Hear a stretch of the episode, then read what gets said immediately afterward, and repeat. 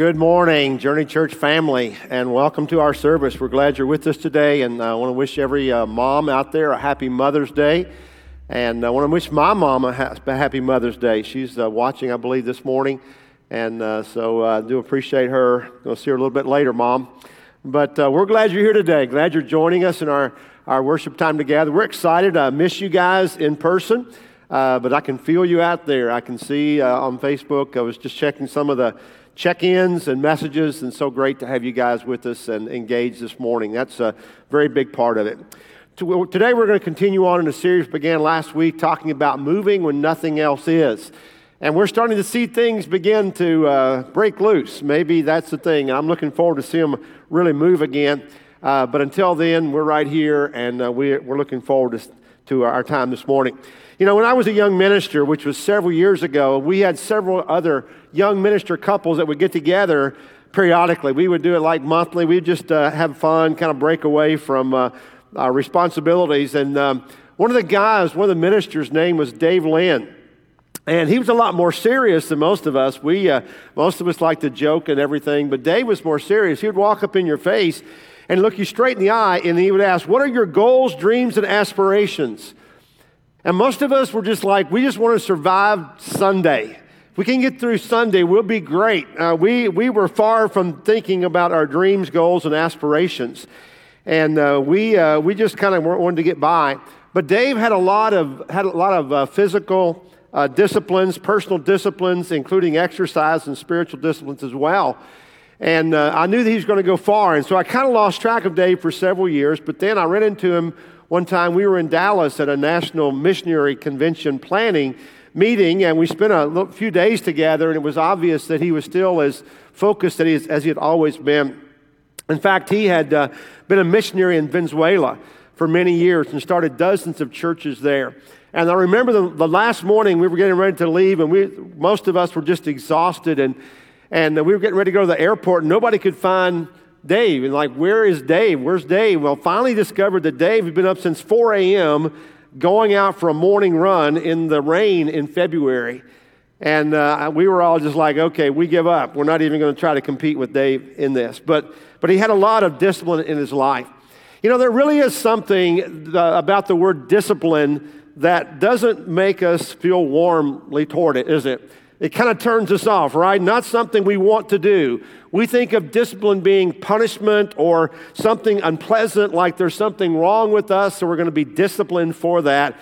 And I think, though, that all of us wish in one way that we had a lot more disciplined life in some areas, maybe in the area of health. We wish that we were just healthier, we took better care of ourselves, got more sleep, ate better, you know, exercise, that we actually did exercise. Maybe that would be what we would hope for. That our diet was healthier, that we managed our time a lot better, that our family priorities, that we had done this or that, and we disciplined our children with a little more courage and, and wisdom. You know, we all have great intentions in these areas, I believe, but somewhere between the intentions and reality, there's a breakdown. And we're kind of in a time that I, I don't think has been especially helpful for our self discipline. It seems to me like this quarantine deal has actually helped us lose some of our disciplines. Maybe we become less self disciplined than we were in the past. We feel sorry for ourselves, and so we're kind of letting ourselves escape some things and we're kind of excusing our undisciplined lives.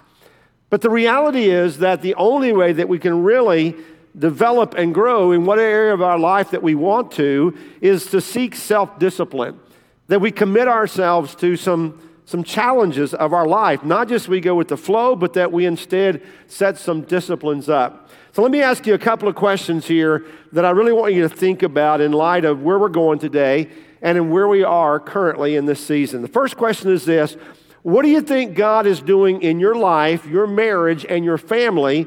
And in our world during this time. What do you think God is doing generally, but also specifically in your life? And secondly, how are you responding to what He is doing? Are you responding to what God is doing? I want you to think about those as we uh, consider our message today, as we talk about some, some spiritual disciplines. And I want to challenge you during this time, even though we believe that we're going to be breaking out of it soon, I want to challenge you to take this time to build a strong foundation for your faith and or to deepen the foundation that you already have. Maybe you've been a Christian for years and there's some disciplines, some spiritual disciplines that you know you ought to be doing, you ought to be committed to, but you haven't been as firm in those as you should.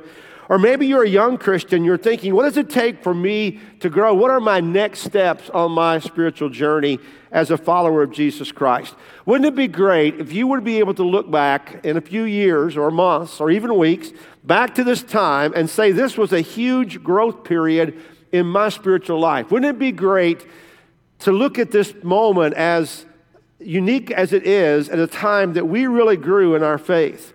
And I think we can do that.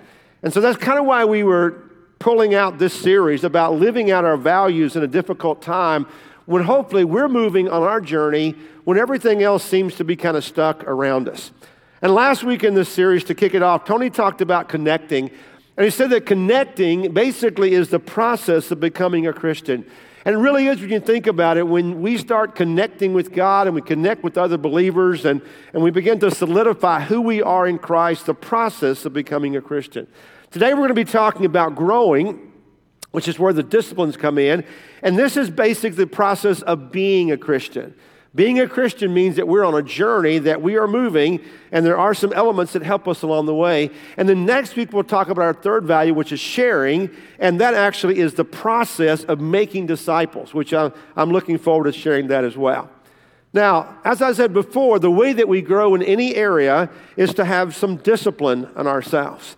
And so I want to challenge us. You know, if you're thinking about some areas in your life that you've been a little lax in, some personal disciplines, I would challenge you to start doing those. But today, I want to talk specifically about spiritual disciplines. And again, what does the word discipline mean? I love this definition. definition. A discipline is training expected to produce a specific character or pattern of behavior. Uh, discipline is just training expected to produce a specific character or pattern of behavior. And if you know, if you think about it, almost nothing in life that really has any significance is accomplished without some discipline. We have to have that. We see the great athletes, and, and they have natural talent, but it, it has to be developed, and there has to be some discipline, hours and hours and years of practice to get them to where they are. Those who gain a degree in education and knowledge, you have to study. It doesn't come naturally. In your workplace, you have to discipline yourself to do well, to be faithful, uh, to be uh, you know, a good worker, and then you're rewarded for that. When you have a successful family, it's because you've disciplined your children when they were young, and then you discipline yourself to lead them and provide for them. So basically, everything in life that is significant demands discipline. And that's important to understand. In the same way, spiritual disciplines are behaviors that will strengthen our spiritual walk, our spiritual growth, and enable us to grow to spiritual maturity. And that's important as well as we begin our journey. You know, we lay out the path of what it means to move on a simple journey toward Jesus. And, and we've said this several times, but let me just review that for you. We know that everyone begins somewhere. There's a point that we come to believe a point that we then begin to engage and belong. And then the latter part of our journey, which is most of our Christian life, is become where we are deepening and sharing with other peoples. And what we're going to talk about today is what, how we live in that belonging stage of our Christian walk. That, that stage in our life that most of us are focused on right now as believers. And that's where we focus on growing and developing these spiritual disciplines that we're going to talk about. So let's jump in. Let's look at the disciplines that we've been mentioning so far. What are some spiritual disciplines that we can develop? Well, the first one I think is pretty obvious, and that is to meditate on God's Word. To meditate on God's Word. There are two forces in our world that will shape our thinking either the Word of God or the world around us. The world of God or the world around us. There, there is no greater catalyst in our lives today, regardless of where we are on our journey with Christ, that will move us on our journey toward Him more than to read and meditate on God's Word. See, the Bible is the foundation of our lives, and it reveals God and it reveals God's will for us in our lives. You know, we can see some aspects of God in creation, obviously. We can see God in other people, but we simply will not know who God really is and truly know God without His Word. And we will never, ever know what Jesus has done for us without a knowledge of the Word of God. what Jesus did to redeem us and to bring us into a relationship with God. Listen to Psalms chapter 1. Blessed is the one who does not walk in step with the wicked or stand in the way that sinners take or sit in the company of mockers, but whose delight is in the law of the Lord and who meditates on his law day and night. So we choose who's going to input into our lives. Will it be the wicked? Will it be the sinners, the mockers, or will it be the law of God, the Word of God? And that's why we're blessed if we meditate on God's Word. Now, to meditate means to ponder it, it means to, to dwell on it and to roll it over in our minds. And if we don't know God, the God's Word, there's no way that we can think about that. There's no way that we can incorporate that into our practical living without having a knowledge of it. Now, a lot of us, I, I believe, are in a process of reading through the Bible this year. And uh, thanks to, I believe, quarantine a little bit, I'm a little bit ahead on that. I hope you're keeping up. If not, take some time, sit down and catch up in this Bible reading plan, uh, different ways we're doing that. And that is a great goal. To read through the Bible in a year is an awesome goal. But you know, it might be better to soak in a few verses than to read a bunch and not know what you're reading. So maybe you ought to read a bunch and then just focus on a few verses to understand that. I believe that reading the Bible is a discipline because we have to set a time for it every day. Uh, preferably in the morning for most of us because uh, that's before the day begins. But we need that time that we habitually spend time reading and meditating on God's Word. The Bible says it's a lamp unto our feet, a light unto our path. If we're going to know what God wants us to do and how He wants us to walk throughout the day, we have to be, have a moment of time that we read and understand and digest God's Word and meditate upon it. So, definitely, meditating on God's Word is probably the most important thing you could do right now on your journey with Christ. The second spiritual discipline is giving thanks giving thanks. Maybe that's a surprise to you, but I think that's a discipline because we can all enjoy what God gives us every day, and we can never think about acknowledging it. We just use it, we take it for granted. You know, we just have a beautiful world, and we have so many blessings here that God has given to us, but we often forget where they came from. 1 Thessalonians chapter 5 says, Give thanks in all circumstances, for this is the will of God in Christ Jesus for you. So it is God's will that we acknowledge Him as the giver of everything. Everything in our life, including our families, our job, our health, everything is as a gift from God. In fact, nothing that we have would, would be ours. Nothing that happens to us could happen unless God allows that to happen. And we know, don't we, that life is full of good and bad. And you know, we don't necessarily thank God for the bad things in life, but sometimes we don't also thank God for the good things in life. And the Bible says that even when things are bad, we can thank Him that all things work together for the good of those who love Him and who called to His purpose. So understand that, that, that we need to thank God for every moment of life. What I've found is that sometimes when life is good, it's easy for us to forget to thank God. And then when the hard times come, we often don't have a heart of gratitude, and so we're not a very thankful people. But I believe spiritual, uh, I believe giving thanks is definitely a spiritual discipline in our life. You know, I personally like to spend some time uh, in my prayer time every morning thanking God before I ask Him for anything. And that just makes sense to me. I want God to know that I'm, I'm full of gratitude before I come asking for things. I think He knows me and knows that I am, but I want to remind Him of that. And so I would encourage you to take some moment and maybe write down uh, your thank, the things you're thankful for your home, perhaps your, your, um, your spouse, your family, your church, your health, your blessings, whatever it may be. The list is endless. We can think of so many things to, to give thanks for. But giving thanks is a spiritual discipline. Here's a third spiritual discipline that is prayer.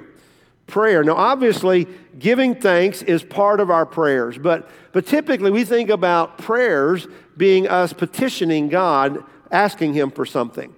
And in fact, uh, the Bible says in Philippians 4 do not be anxious, but in everything, by prayer and supplication, with thanksgiving, let your requests be known to God.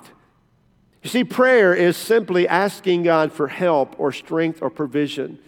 Now, we know that God knows what our needs are automatically. He already knows what we need, but God wants us to come to Him and seek Him in those things. And I believe also in the time of prayer, not only do we seek to align God's blessing into our life or God's answers, More importantly, we seek to align our life into God's will and understand that God, God has a plan for our life that we are seeking to find.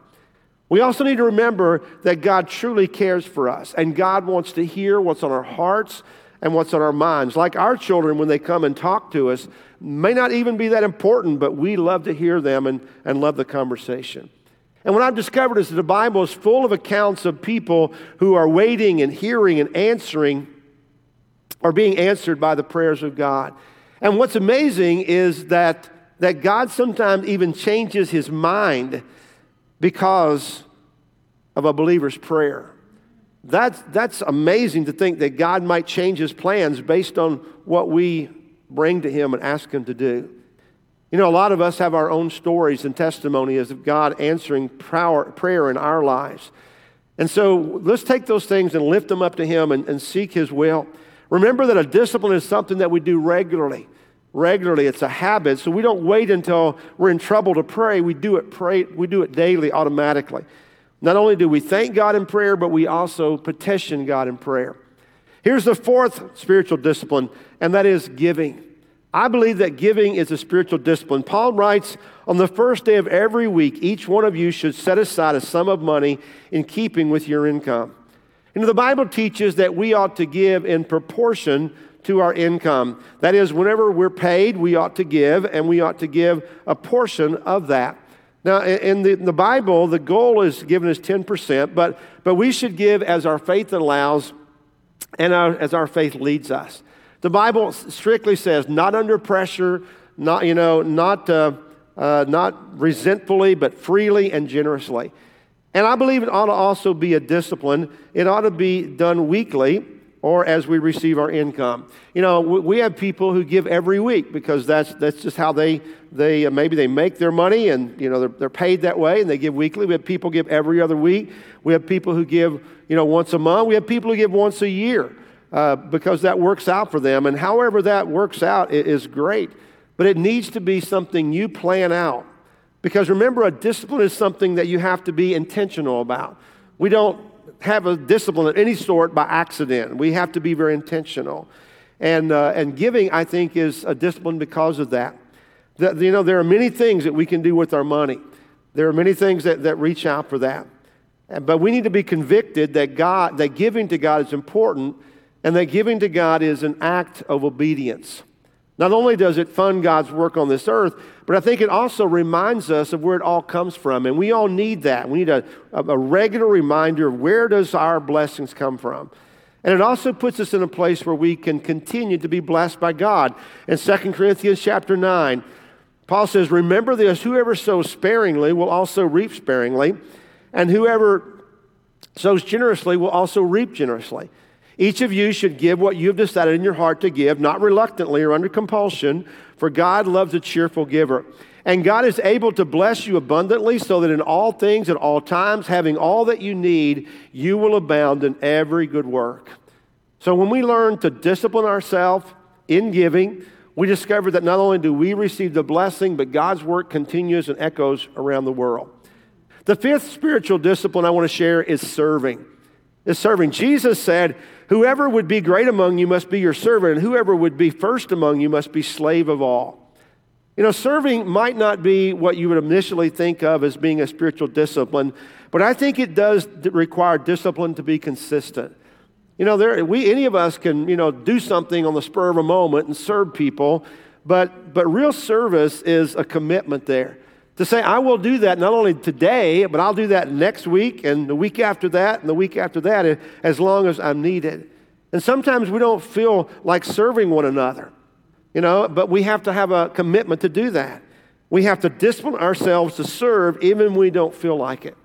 The Bible reminds us that all of us have received a spiritual gift uh, whenever at our, uh, at our conversion and our uh, commitment to the Lord, and we need to use that to serve one another.